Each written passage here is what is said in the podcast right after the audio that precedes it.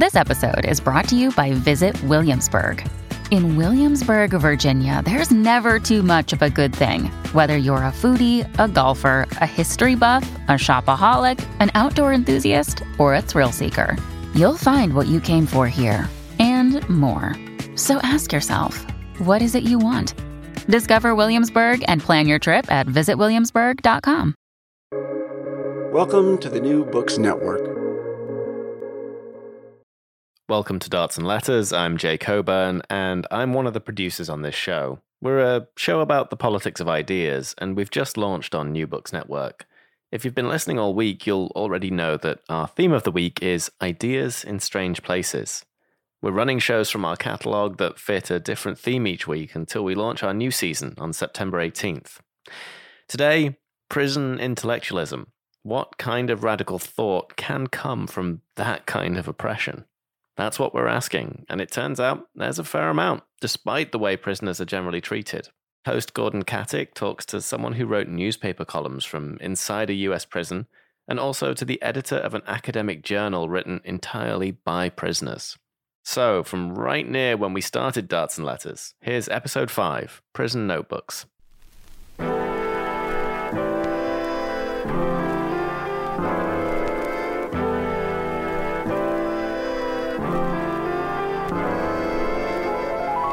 From Cited Media, this is Darts and Letters. I'm Gordon Caddick. Darts and Letters is a show about intellectuals and the work that they do. But it's not just for the Ivy crowd. It's for everybody. Even people who hack darts and people who wouldn't be cut dead with a New Yorker tote bag.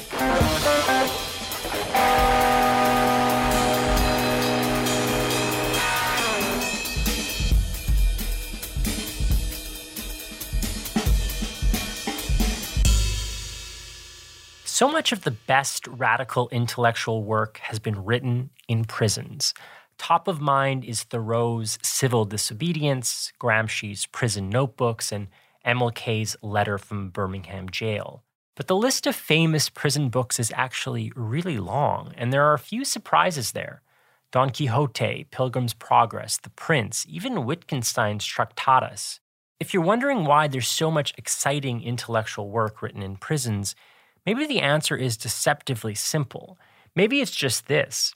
The state loves to imprison dissident artists and intellectuals. I've already mentioned a few, but I could make a whole show about the famous prisoner intellectuals. There's Eugene Debs, Bertrand Russell, Emma Goldman, Oscar Wilde. It's a who's who of radical thought. But it also seems to me that prisons themselves give you a certain insight. Now, I'm not going to romanticize them. Being caged and abused is not exactly generative, as the academics say.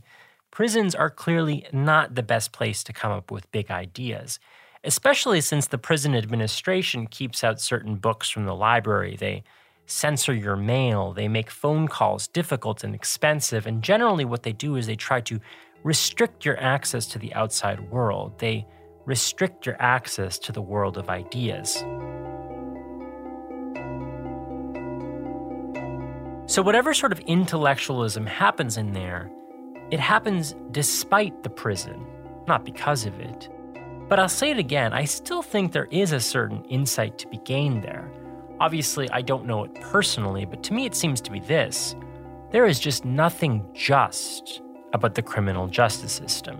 Most people who really see it come to quickly realize that it exists to really just do this: punish poor people, punish people of color, and punish the mentally ill.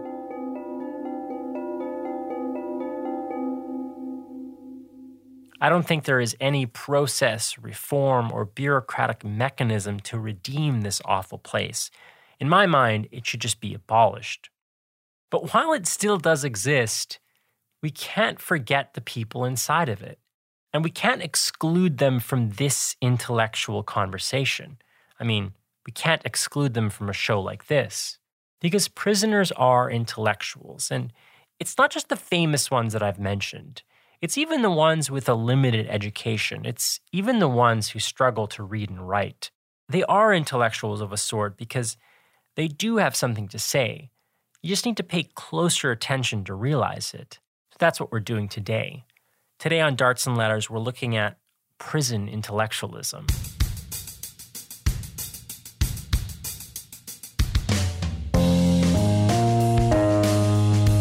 I speak with Justin Piché. Justin edits one of the most amazing academic journals you'll ever come across. It's called the Journal of Prisoners on Prisons. It's been around for over thirty years, and in each and every edition, you will see brilliant scholarly work. It just so happens that this work is written by prisoners. But first, Chandra Bozelko. She served six years, three months, and eleven days in a women's prison in Connecticut. And while she was in there, she started a newspaper column. I talked to Chandra about her time inside, about what writing did for her, and what prison intellectualism really looks like. All that and more on Darts and Letters. Stay tuned. You're listening to Darts and Letters. If you like what you hear and you want to support us, why don't you subscribe? You can do that wherever you find your podcasts, or you can find us at darts and letters dot c a. Okay, back to the show. Chandra was charged with a slew of financial crimes. Of course, she had high-priced lawyers and she was fighting the charges. She thought she stood a good chance. Then all of a sudden, it was just over. I was told that that was going to be a day for a hearing on getting a new trial. So my attorney uh, had advised me and my family that this was really an inconsequential day, that I could come by myself. It would last a couple of minutes because we were just going to set down a date for another hearing on getting a new trial. And this was really nothing consequential or nothing to worry about. And the judge said, no, I'm sorry, that's too bad. We're going to go ahead with the sentencing. And at first I thought, okay, he's just going to impose a sentence of probation, so I'm still going to walk out of here. He won't actually send me to prison without letting me have a chance to talk to anybody or get ready.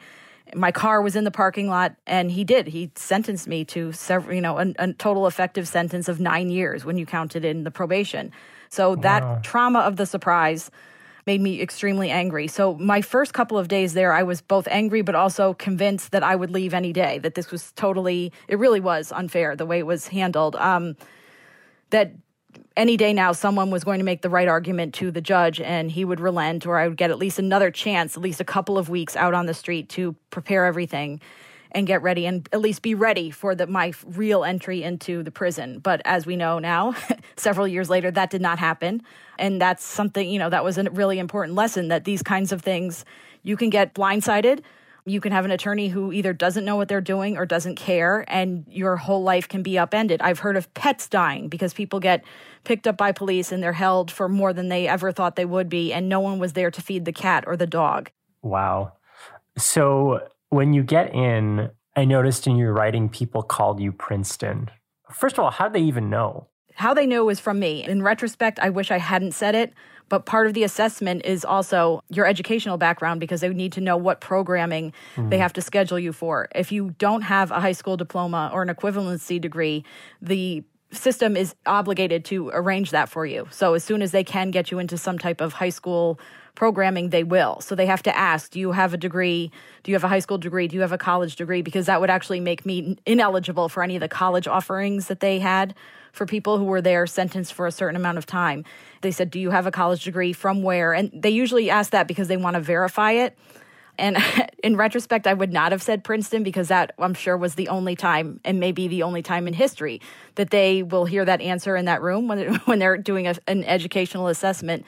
But I revealed it, and I'm sure that went around the gossip trail of all the staff within seconds.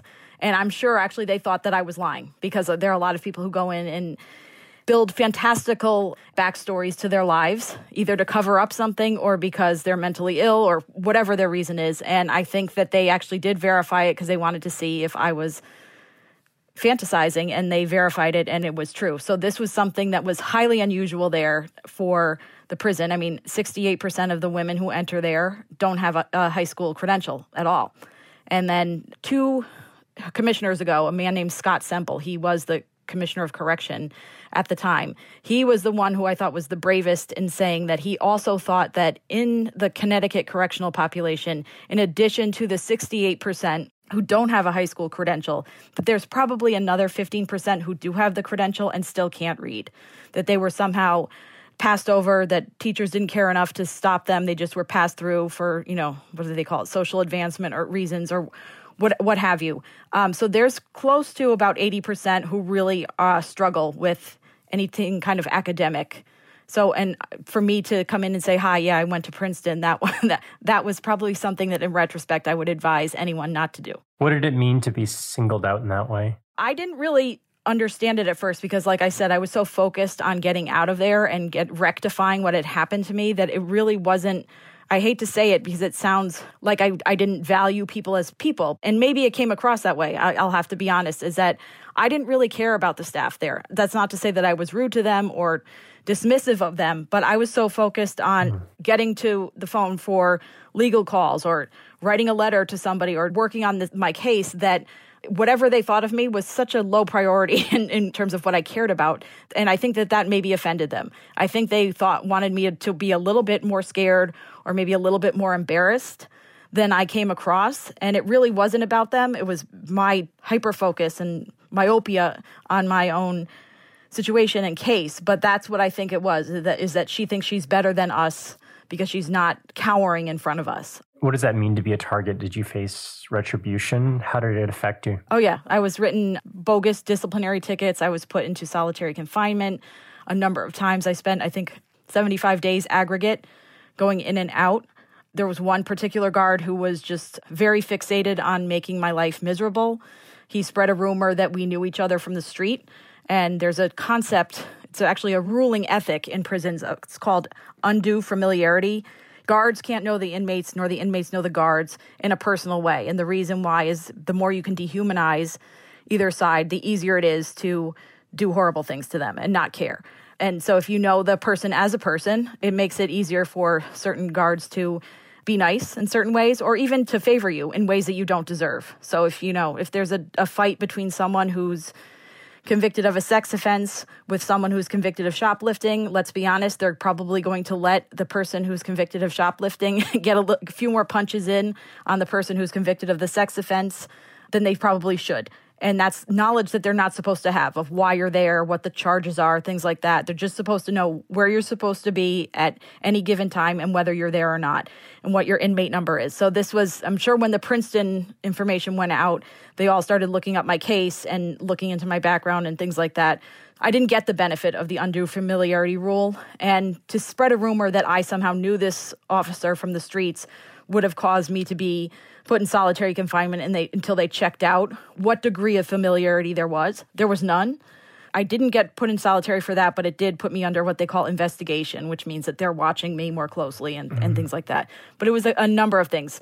Toying with my legal mail so that I didn't get things on time, toying with my regular mail, things like that. When I was in solitary confinement, they basically didn't feed me. They would dump my food out into my cell through a little slot door. So there was a lot. And it was, I would say, pretty constant, right? So it was a, a, a really kind of a constant drip every day of some type of problem or some type of abusive language directed towards me. So you start to write about your experiences. I think it started as letters to the editor, right? With a local newspaper, was it? Yes, that's how the public one started. But how I started just writing in generally was I said, I need to write this down. I'll have to document this later because if I have to file a complaint or if I needed, you know, proof of why I shouldn't be here for uh, the court or something. So it really was a memorialization project at first, writing down details. And then something funny would happen. And I would say to myself, oh, I want I want to remember this. So I would write that down.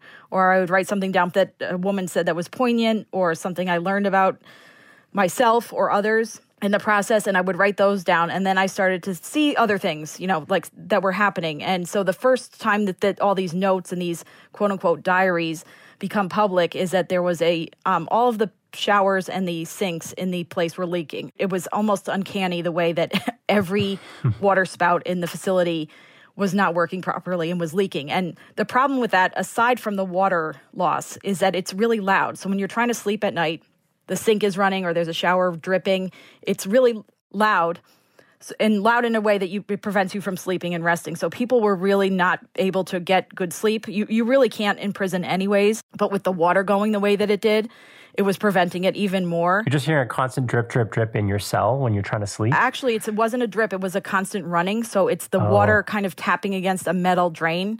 So it's kind of this like low hum. Oh, wow. Like, imagine if you just had water running constantly. Like, there wasn't a drip, drip, drip. It was, they were running almost as if they hadn't been shut off. So um, it was really actually devastating to a lot of people. And I was, I actually marveled at how that many faucets and, and shower heads could be that poorly maintained. In retrospect, I think that there was something, it was almost purposeful, right? Like, why wouldn't someone come in and fix these things? So I discussed it with another inmate who had been there for a, a while, and she was from the area where York Correctional is. It's on the shoreline. It's in a town called Niantic, Connecticut, which is near East Lyme. And she said, you know, there's a town-prison relationship. There's a contract, an agreement, that it never, in the, in the history of the town, should the prison get more water than the townspeople. If there's ever a point at which the, the prison is getting more water, then that has to be stopped. And she knew this because there were rules implemented during the summers when the townspeople needed more water to water their lawn and flowers and gardens and stuff like that. There was, I guess, a couple of times when the reservoir ran dry. So she said this would really make people upset if they knew how much water is being wasted. Even if we're not getting the lion's share of the water, which no one wants us to get, have, um, it's still a waste. So we wrote a letter to the editor together. We sent it to The Day, which is the local paper in that area. It's out of New London, Connecticut. And The Day ran it. And how we knew, we actually didn't know that it had been published because there's not that type of like email back and forth. We can't call the newspaper. They couldn't call us. But we knew that it had been published when late on a Wednesday night before Thanksgiving in twenty eleven, we all got knocks on our doors. And this was after hours. So everyone had gone home for their holiday, couple of days off, at least one day off, and came in to fix the sinks and the shower heads. We had to be evacuated from our cells and as, you know, removed as maintenance men went in, fixed the sinks, you know, replaced washers, whatever they had to do. And they went from cell to cell and did it. And this is in the middle of the night, around eleven o'clock. And I thought, this is, you know, strange that they would be doing this now. And one of the maintenance men swore at me. And I said, they published it, didn't they? And I knew immediately then that this had gotten out. And I guess I don't know the whole story that was separate from me, but I think the first selectman of the town read it in the paper and said, this can't be happening. You know the deal. They can't get more water than we do. And called the warden. And the warden had to bring people in as they had already left for a holiday, pay them overtime and get it fixed because I'm sure that there was someone on the outside who was demanding some type of accountability on it. And that was a very good lesson that this was, if you can get the story out to the public with their hatred of people who they perceive to have committed a crime, that you can actually get something done. So from then I said, okay, then the stories need to start getting out. And that's when I really start gearing up and writing, using things, notes I'd already written, uh, but putting them into more formal pieces and sending them out to really any Connecticut newspaper that would take them. One Connecticut newspaper called the New Haven Independent got a piece and said, we want more. We can tell these stories and we can maybe help you out with in your quest to kind of expose and educate people about what's happening inside. I don't know exactly what the word is, but I would be so uh, ambivalent about that kind of lesson because on the one hand, you've made an impact and fixed the pipes, but like you just said, you fixed it because of the town's hatred of prisoners. So h- how did you kind of navigate the the emotions of that? And like, what do you take from that? Well, I, I knew that the public's kind of disdain for a correctional population is actually something that is very powerful. So if you can pluck it and trigger it in a certain way and use it to your benefit, it's a way to protect yourself. So a big argument that I used to make in a lot of the things that I would write is that how much this costs the taxpayers to keep people inside and what is really being achieved and how much is being taken out of their paychecks to do this kind of, uh, you know, perpetuate this kind of craziness in inside. Um, New Haven Independent offered me and said, please, you know, send us some more. They said, we're going to give you a column and we're going to call it Prison Diaries. The column only really lasted a couple of months because I sent out and they published a piece where I had noticed that a lot of the guards knew the women who were in for prostitution in ways that they shouldn't. There were comments about where they would do their sex work, where they would pick up Johns, things like that. And I thought, this this isn't in any kind of file. And so I put two and two together and I said, this is what's happening. This the they are customers of these women. Mm.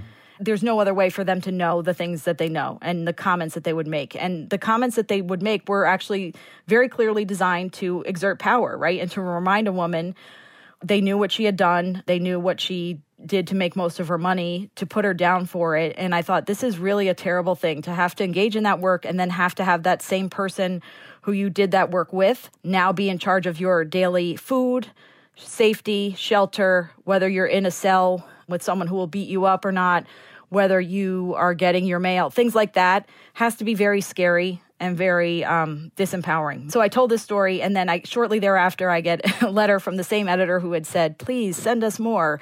Said, I don't think I can do this anymore. You're not from New Haven originally, and I this we didn't really actually have a criminal justice component to this publication, which none of those things have to be true for the uh-huh. column to have um, persisted. But I got several comments from guards later that were a little bit cryptic, but not cryptic enough for me to understand that they had been in touch with the editor in some way and it explained to him that they didn't like what he was doing and giving me a voice. So it was canceled. And that that was devastating for me. For one, because I had this, you know, this was how I was protecting my mind, is, is writing these pieces um, and devoting myself to like a craft that I didn't really know that much about, but was trying to learn.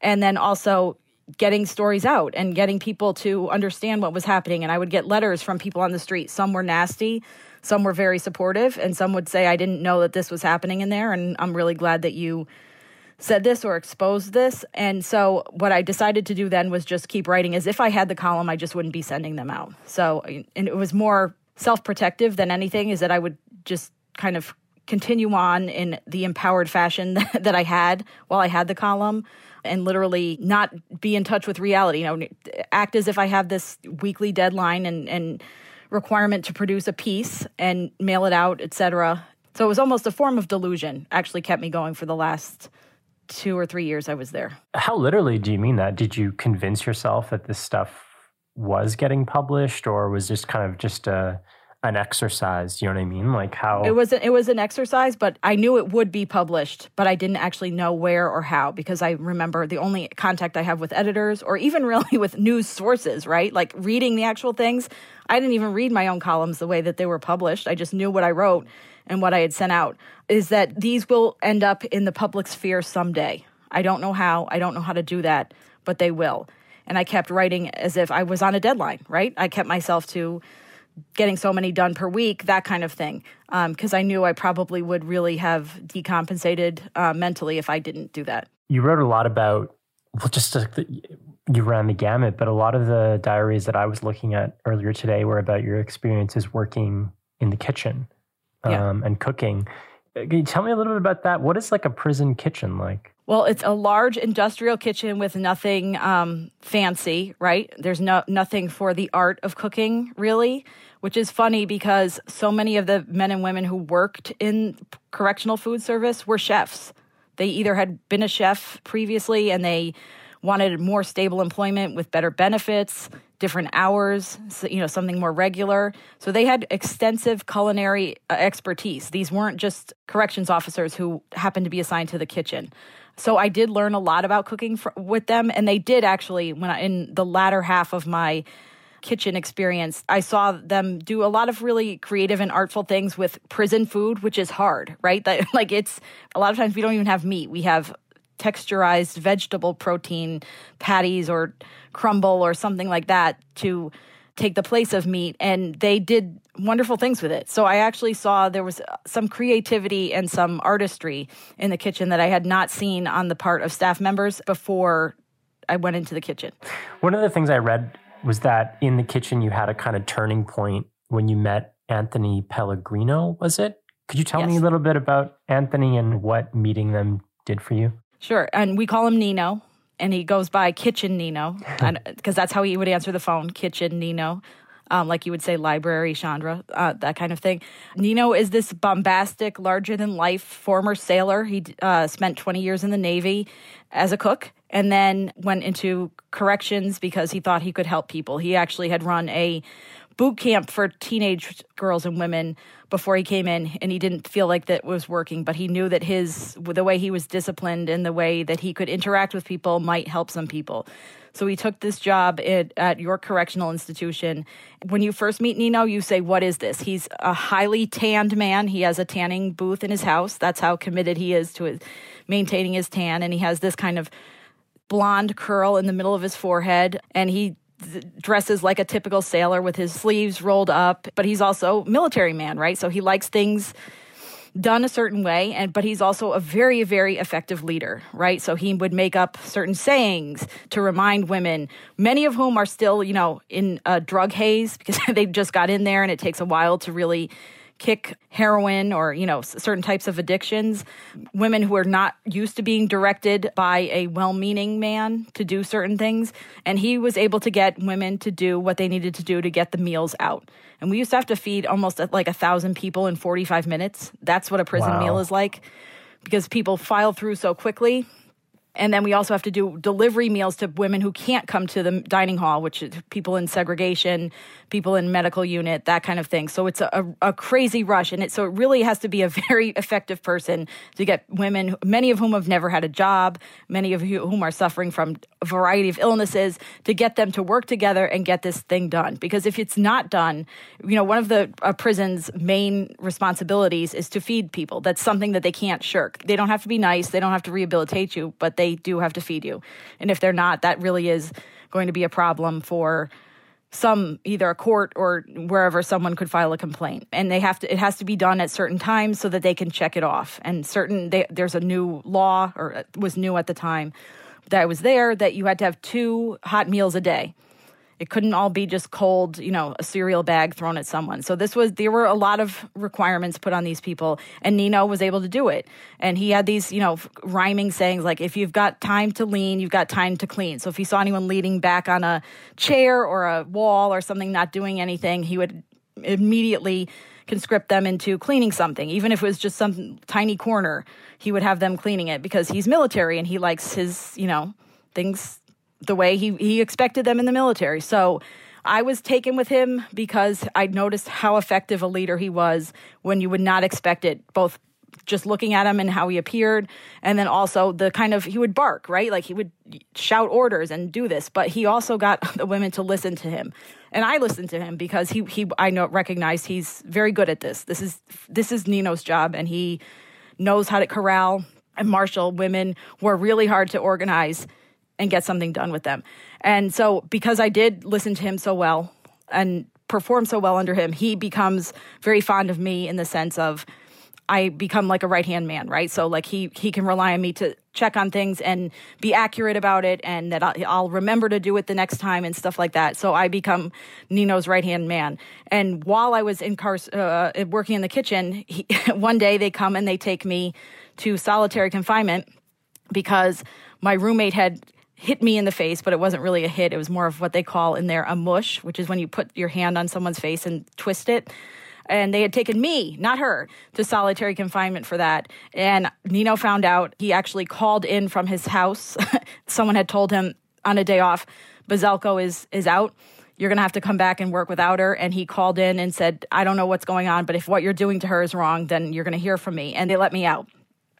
I, I can't explain it to people who have never served time, but that's like um, saving someone's life or giving them a, a kidney or so, something like that. That to sacrifice and to call in on your, you know, a day off and basically do a work task when you're not being paid to do it, and care that one of the inmates was being treated unfairly. That was very unusual, and I, I he he saved my life in many on, on many occasions. I think because he would tell a lot of the guards, back off, leave her alone. I need her. She's helping me.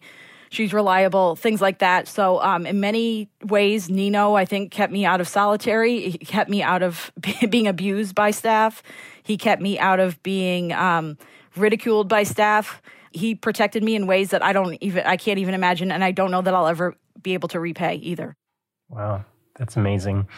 So you've already told me that you were unique because of the lack of education that a lot of um, the inmates have, and, and the kind of illiteracy rates.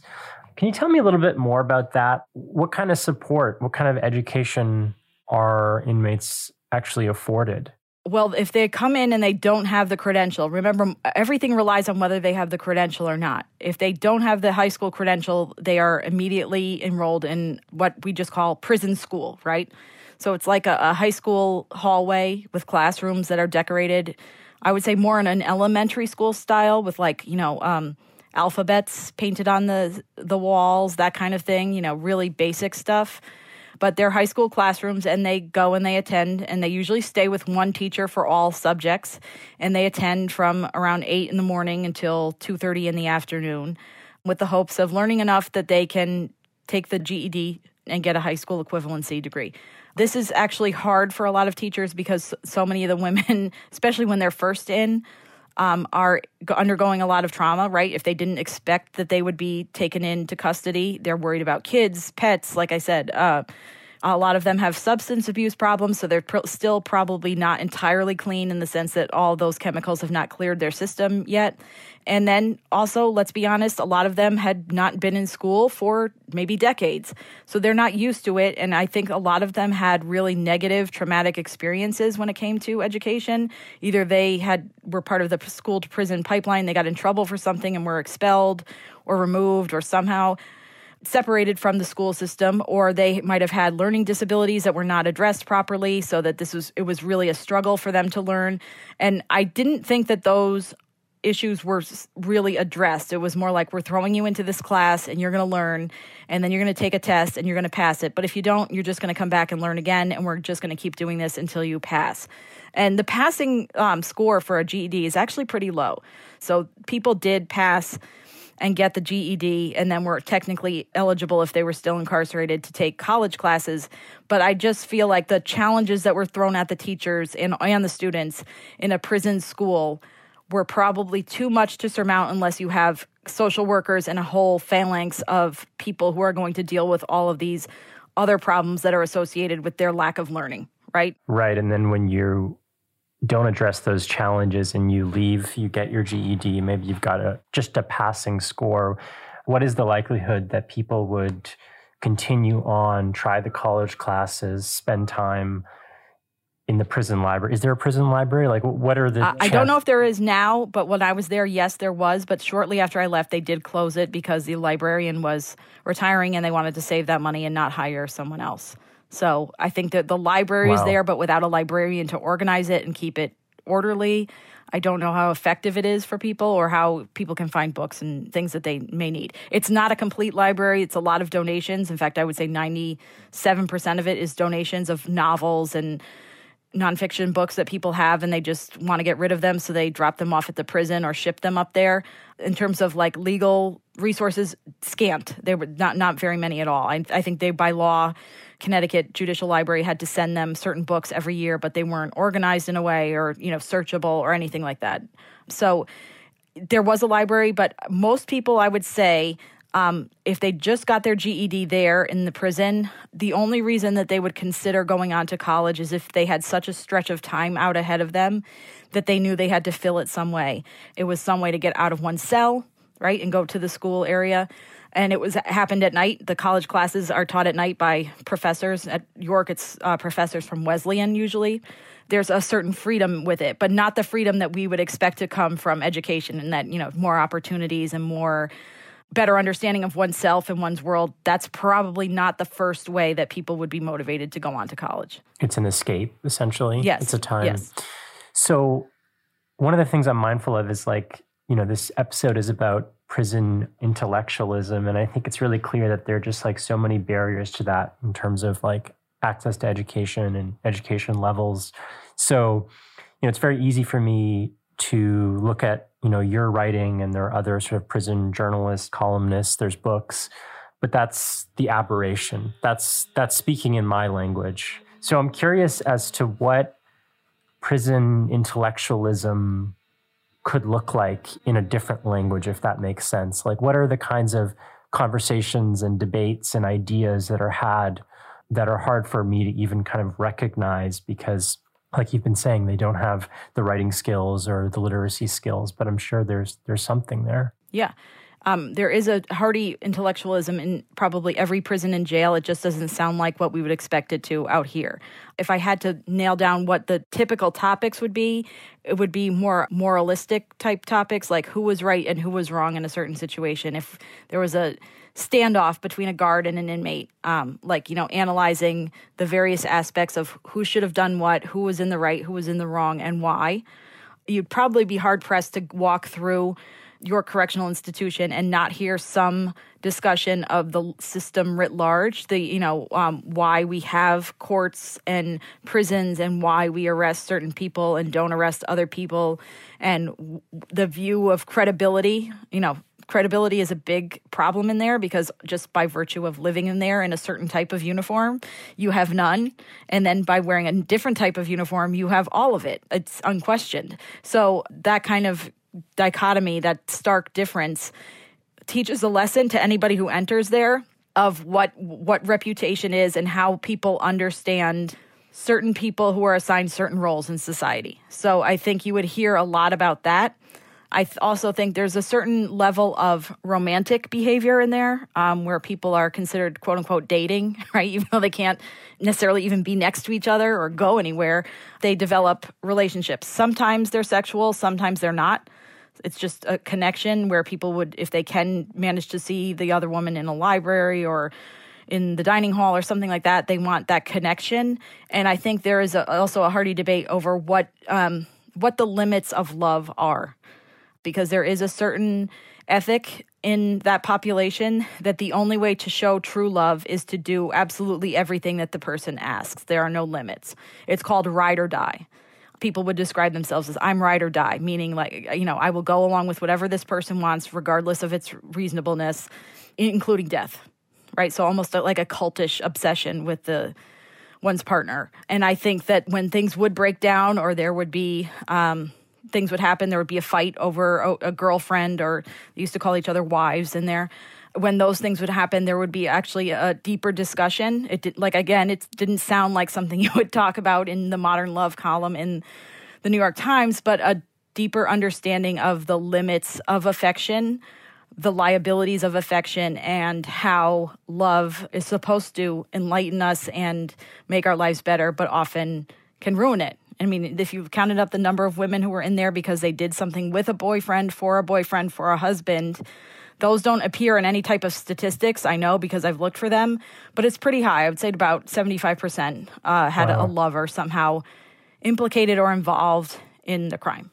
And and that it could be even be that they were a victim, but there was some romantic relationship with someone caused them to get into trouble. Does that experience translate into how they see romantic relationships on the inside? I would say that they learn more probably inside than outside because there are fewer distractions and more time to think about what those lessons are and what they should be, and kind of an internal revolution to getting themselves to the point where they don't need that anymore. I know a lot of women used to talk about that.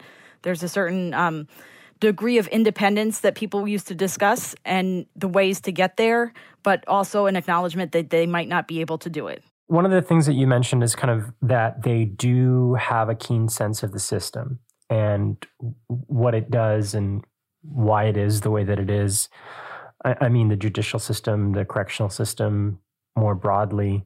What does a prisoner see and a prisoner understand that a scholar or journalist or, yeah, just researcher couldn't quite grasp? I think they see the futility of effort, right? So like you would hear from lawyers or journalists who don't really know the system like I do, um, things like, well, you should try this. Or if, if you're in a, some type of a jam, you're t- in trouble or, or you're, something isn't working out in your your way, either an appeal or um, something in, with, in terms of the disciplinary board, which is that's the internal punishment system. If you keep going and you're in the right and you are a quote unquote good person deep down, things will work out for you.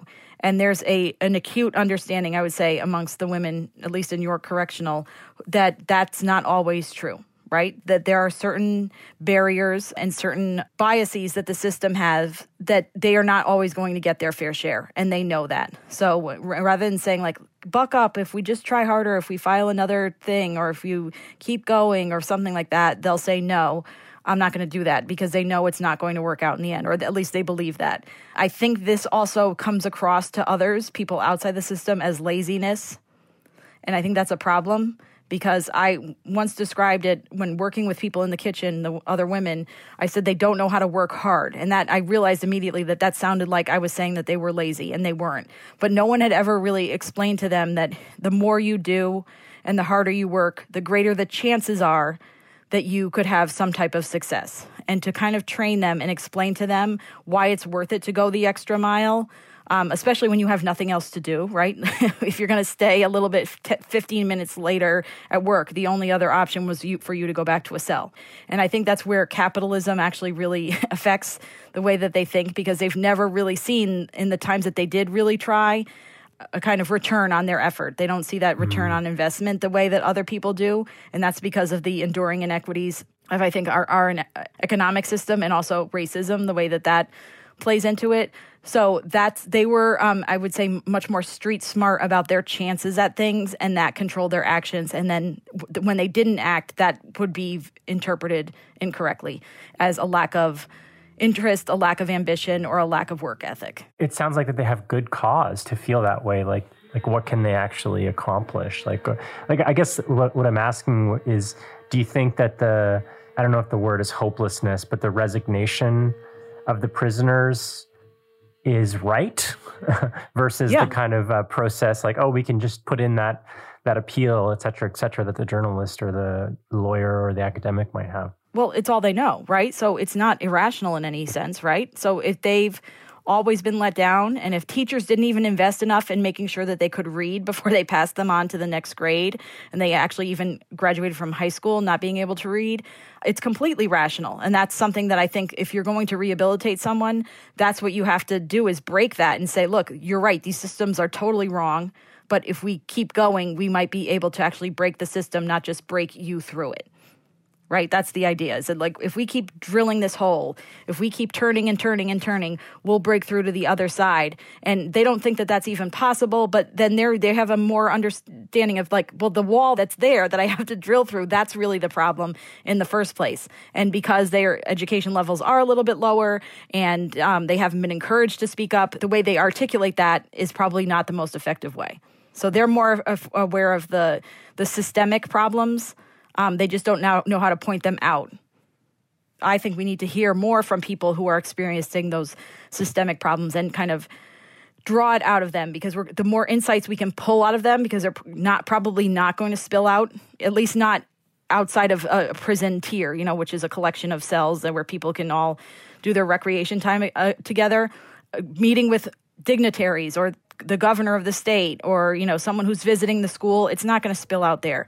It may spill out in these hallways and these internal conversations inside cells, but it's not going to come when it's needed to kind of bridge that gap.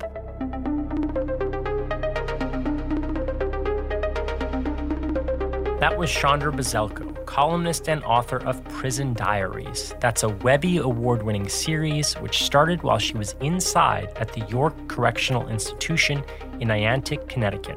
You can find her on Twitter at Chandra Bozelko. The link is in the show notes.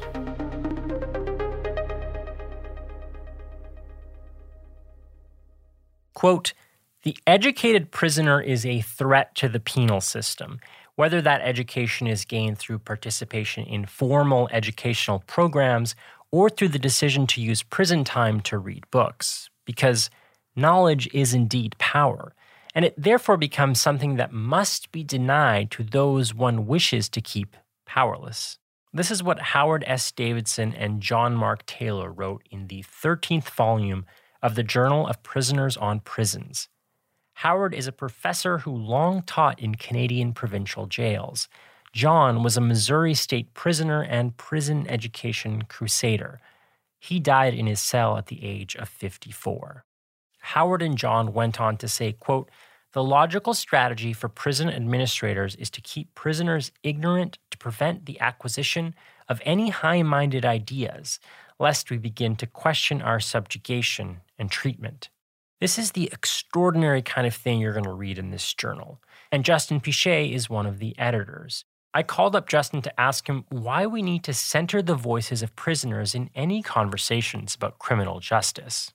If we understand that imprisonment is about the deprivation of liberty and being an embodied experience, um, I think to fully appreciate what that means and to be able to convey it, I think you need to be a prisoner, or to have experienced that at some point. And so what their writing allows us to do is get an entry into that experience and, and its broader significance in terms of what's happening behind bars. And I would certainly say that over time, uh, J P P contributors, I think, have been able to articulate trends on the ground quicker hmm. than they've appeared in the academic literature. So, for instance, as different jurisdictions have claimed to try and put in place measures to reduce uh, segregation, or have even renamed them as, like, you know, uh, federally we have structural intervention units. And, you know, our contributors were writing about this with the onset of these rebranding experiments and kind of saying, like, hey, this is the same stuff I've been dealing with than what existed previously mm. when we called segregation, segregation or solitary confinement. So it's that kind of stuff. I mean, uh, a lot of uh, different contributors, particularly in, in the early nineties, were talking about how they were part of prison labor within institutions that was generating capital or generating profits for corporations. And of course, we see in the mid to late uh, nineteen nineties, this discussion around the prison industrial complex. Well, they were talking about, um, I mean, they didn't call it that, but they were talking about that earlier on than, than we were um, in the academic literature. So I think the immediacy of it, the proximity of it, allows them to basically communicate what's going on in a, a rich and nuanced way, in ways that uh, we can't do as quickly as academics that are often, you know, limited in terms of our access to the institutions, uh, and then have their access sometimes blocked in some cases, or in other cases mediated or slowed down um, through having to try and get approvals from institutions to allow external scrutiny, which they historically do not like and try and shy away from. One of the words I saw on the website was prison intellectual or prison intellectualism. I saw it in a couple places. Um, and that really piqued my interest because this is a show about intellectuals and intellectualism. So I'm wondering what exactly that means to you and to the journal. What What is the intellectualism that you see inside prisons? I think if we are to understand and effectively resist and build alternatives to imprisonment, we need to absolutely privilege the voice of criminalized and incarcerated people who have developed a vast knowledge of the ins and outs of the system and have keen insights into what we should be putting in place instead in our communities to prevent people from being criminalized and prevent people from harming themselves or others if they have been criminalized for those reasons. So they should be at the center of any understanding or any organizing around human caging. And so when the Journal of Prisoners on Prisons emerged in nineteen eighty-eight and published its first issue, it was actually coming from the International Conference on Penal Abolition in nineteen eighty-five in Amsterdam in the Netherlands. They had an entire conference about abolishing prisons and even extending the abolitionist gaze to look at the punitive injustice system as a whole. And there weren't current and former prisoners presenting papers or being heard in that space. And so Bob Gaucher, who was uh, a prof at the University of Ottawa in the Department of Criminology at the time, and a number of other scholars that were uh, examining imprisonment um, and, and other aspects of the, the punitive injustice system, they said, we need to have current and former prisoners in these spaces articulating what's happening on the ground and also conveying what they would like to see the movement fight for in terms of alternatives and strategies to get there, like how we fight. And so when ICOPA, the International Conference on Penal Abolition, was to take place in Montreal in nineteen eighty-seven, they got together and they put together a call for papers to prisoners. And, and that essentially Uh, formed the basis for a slate of panels at the ICOPA in Montreal. And then those papers ended up being peer reviewed, and, and some of them were published in volume one, number one of the Journal of Prisoners in nineteen eighty-eight. And so it started from that moment onward and has tried to be a vehicle through which prisoners can inform themselves and others about Uh, what is happening in terms of different shifts and continuities in, in penal policy and practice, what they would like to see built instead, and, and how we get there. I'm curious to learn more about your own involvement in the journal, and I'm wondering if you can take me back to maybe the first prisoner that you worked with, that you corresponded with and edited. So uh, volume seventeen, number one, was the first issue that I had edited that featured contributions on the value of education within prison settings and some of the barriers that prisoners encounter. What I remember was mailing this journal issue that I was putting together to John Mark Taylor, who was uh, a prisoner in the United States serving a life without parole sentence. And I'd sent him like a hundred and some odd pages all in one envelope. Little did I know, and I, I, I probably should have known better, but you can't, at least where he was housed, you can't send in a package with one hundred plus papers in it. The actual uh, allowable limit in his jurisdiction, which was Missouri, was ten pages. Wow. And so, so basically all he got was my introduction uh, to the issue, and he didn't see anything else. But he is, like John Mark Taylor, he completed a PhD from behind prison walls. He is you know, published pretty extensively on the role of education in prisons and its importance as like really the only positive thing that happens behind the walls. And he wrote this response. We have a response in every issue um, that basically comments on on the different contributions and trying to to bring a narrow focus in terms of what it all means uh, and why it matters. And he wrote in in his response that like this exchange that we had where literally the vast majority of the content that I sent him was confiscated uh, is indicative of some of the barriers to knowledge production and even the acquisition of knowledge by prisoners within these settings. Like they can't have access yeah. to things unless they're directly sent from, from publishers in published form, unless it's under ten pages. So what does that mean in terms of what they can access, you know, with their limited funds that are available to them, if they have mm. any at all? What does it mean in terms of what they're able to put out, you know, in terms of contributing to knowledge on imprisonment when they don't have access to these resources that we take on the outside for granted?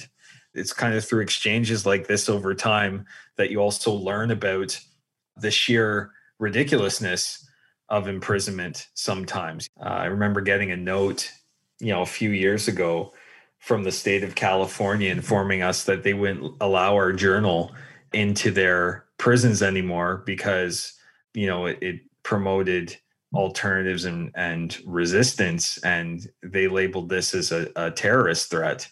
And so we had to send them a note saying, no, we're a peer-reviewed journal comprised of an editorial board of academics, and we're published by a university press. Like, you're laying this in or you're facing legal action. And the journals were let in. Wow. We face that kind of stuff all the time. Yeah, I read one of your one of your articles that kind of outlaid laid out some of the methodology of the journal, and the challenges were really like harrowing. The quotes from pr- prisoners talking about, you know, their books being taken away or not having access to certain things, getting transferred, having notes disappear or being put into solitary and not having the ability to write. Can you tell me a little bit more about just kind of those logistical challenges? Like, how does the prison get in the way of these prisoners from doing doing this kind of work? What other ways? Well, I mean, you you neatly summarize them, but I think, I mean, if we're we're talking about like just trying to produce knowledge within the setting that's often chaotic, as it's been described to us, like a lot of noise, a lot of interruptions, facing repercussions from fellow prisoners or from from prison staff, as well as, you know, their families, like, oh, you're publishing stuff with your name, why can't you just disappear? Mm. You know, like um, wow. that kind of stuff. Um, so, you know, pretty gut-wrenching things for some people where they don't have the outside support there for, for what they're trying to do, which is connect to society somehow, to feel like they're making a contribution, to be able to speak truth to power and let people know what's up, you know? The work that prison writers and prisoner ethnographers do is important. It requires a lot of courage because it's not, it tends not to be something that is rewarded or seen in a good light by people within the system and society as a whole. It's like, you know, why don't you just disappear, you know? And that's, that's why we incarcerate people uh, in part, is to disappear them from view. to not address the issues that their criminalization represents. Has a prisoner that you've edited um, faced repercussions? I'm just wondering what that must feel like personally. I mean, obviously it's much more difficult for them, but to have someone that you've worked with then kind of get punished for the great work that they've done must be difficult as an editor. Through our discussions with authors, it's clear they know the risks better than we do. They also often don't care, right? They're putting this out there. They've had everything taken away from them. They're living all these different kinds of deprivations, and they're willing to pay the price, or at least many are. Of course, we're willing to publish works anonymously, and we do. But there are folks who have paid the ultimate price for their advocacy and for the contributions that they've made, not not necessarily specific to the J P P, but like just in general, like pushing back against a system that wants you to conform, that wants you to just do your time. John Mark Taylor, for instance, who, you know, had a medical condition that was ignored.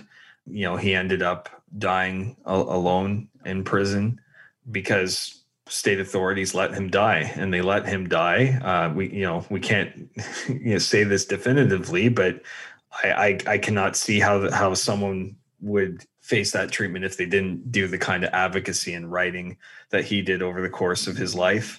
We could talk about like what comes to mind when we think of re- repercussions, being taken off into a corner without a camera and getting the shit kicked out of you, and surely that can and does happen. But you know, I think more profoundly than that, it's when folks decide to engage in these ways and to resist, that the violence that they experience often is not in those like very like intense short-term ways, like right. short, short acts of, of violence. It's often this normalized, drawn out neglect that they face instead. And, you know, certainly a lot of our contributors are, are, um, longer term prisoners. And, you know, I think that's part of what motivates them to contribute, is that in some cases they're looking at a lot of time and they want to see a change. Despite all of the constraints, the way in which the system gets in the way of this work and the, and the repercussions the prisoners face, you know, looking at the journal, they still do amazing work.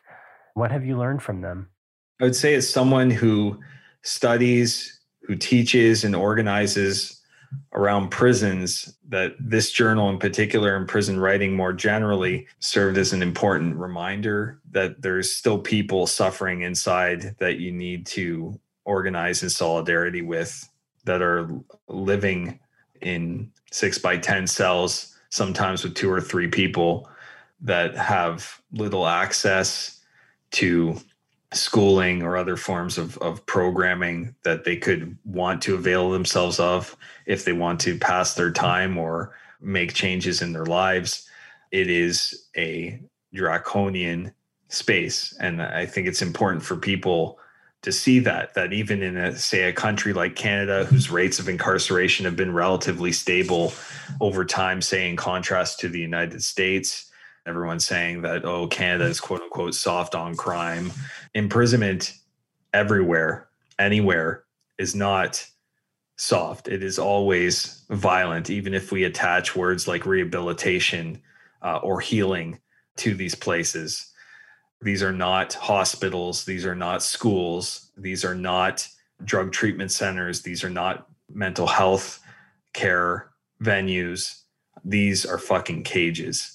And other things that we try to do, these positive things that we try to do within those settings, it's always institutional order and security and the infliction of pain that dominate and, and sideline other objectives of punishment. So we need to center prisoners' accounts of that to inform our, our own understanding and our own resistance and our own paths forward to eventually end this practice, if not now, then within a few generations, so that we can actually have more effective and just humane ways of relating to each other, which displacing people, disappearing them behind uh, a razor wire fence and concrete walls cannot and will not ever accomplish. And that's whether it's in Norway, Germany, or Canada or the United States. A cage is a cage. That was Justin Piché. He is Associate Professor of Criminology at the University of Ottawa and the editor of the Journal of Prisoners on Prisons. You can find that journal at j p p dot org, and you can find Justin on Twitter at Justin Piché. As always, check the show notes. And that's it for this week's episode of Darts and Letters. This week we were produced by Jay Coburn, with research from Addie Susnick and David Moskrop. Our composer is Mike Barber, our graphic designer is Dakota Koop, and our host is me, Gordon Katik. If you haven't already, subscribe to this podcast. It's a new show, so we need your help cooking the algorithm. Hit subscribe, review, tell a friend, do what you can to help us get the show to more people. And if you really like what we do, you can also support us on Patreon. That's patreon.com forward slash darts and letters. You'll find bonus and early content there. Don't like what I said? Well, you can tweet at me. My handle is at Gordon Caddick, and you can email the show directly. The email is dartsandletterspod at gmail.com. We receive funding from the Social Sciences and Humanities Research Council of Canada. Our lead academic advisor is Professor Alan Sens at the University of British Columbia. Darts and Letters is made in two places, Toronto, Ontario, and Vancouver, British Columbia. Toronto is on the traditional land of the Mississaugas of the Credit, the Anishinaabe, the Chippewa, the Haudenosaunee, and the Wendat peoples. Vancouver is on the unceded territories of the Musqueam, Squamish, and Tsleil-Waututh nations. This is a production of Cited Media. We make other fine shows like Cited Podcast and Crackdown. You can find both of those wherever you find your podcasts.